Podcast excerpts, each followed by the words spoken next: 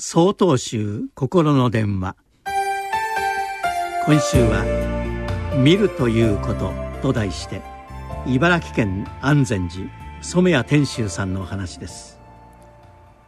般若心経の冒頭に出てくる菩薩様は漢自在菩薩というお名前です。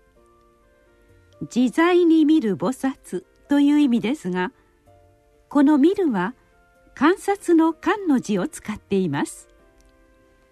観察の「観」はじっと注意深く見るというニュアンスがあります。自在に見るとは通り一遍の表面的な見方ではなく見えないものを見るということです。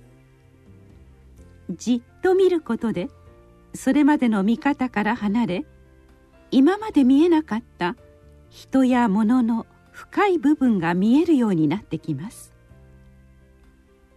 漢字財菩薩は見えないものを見る達人と言っていいでしょ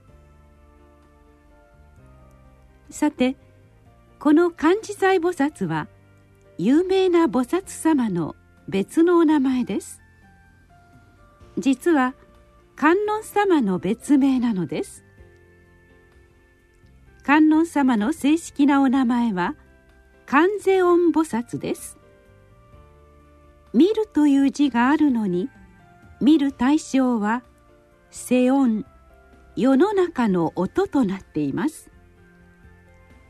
音を聞くのではなくて音を見るのです。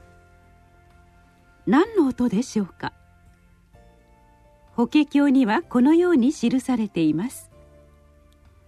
多くの人々がさまざまな苦悩を受けた時観音様は直ちに人々の心の音を見て苦悩から救ってくださる。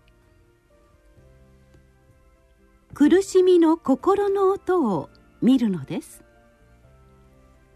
苦しみの心の音を見るとは見る聞くという形を超えて全身全霊で人々の苦悩を感じるということを表現しているのだと思います。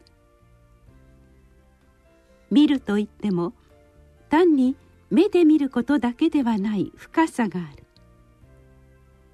漢字財と観世音という観音様の二つのお名前は私たちにそのことを教えてくださっています。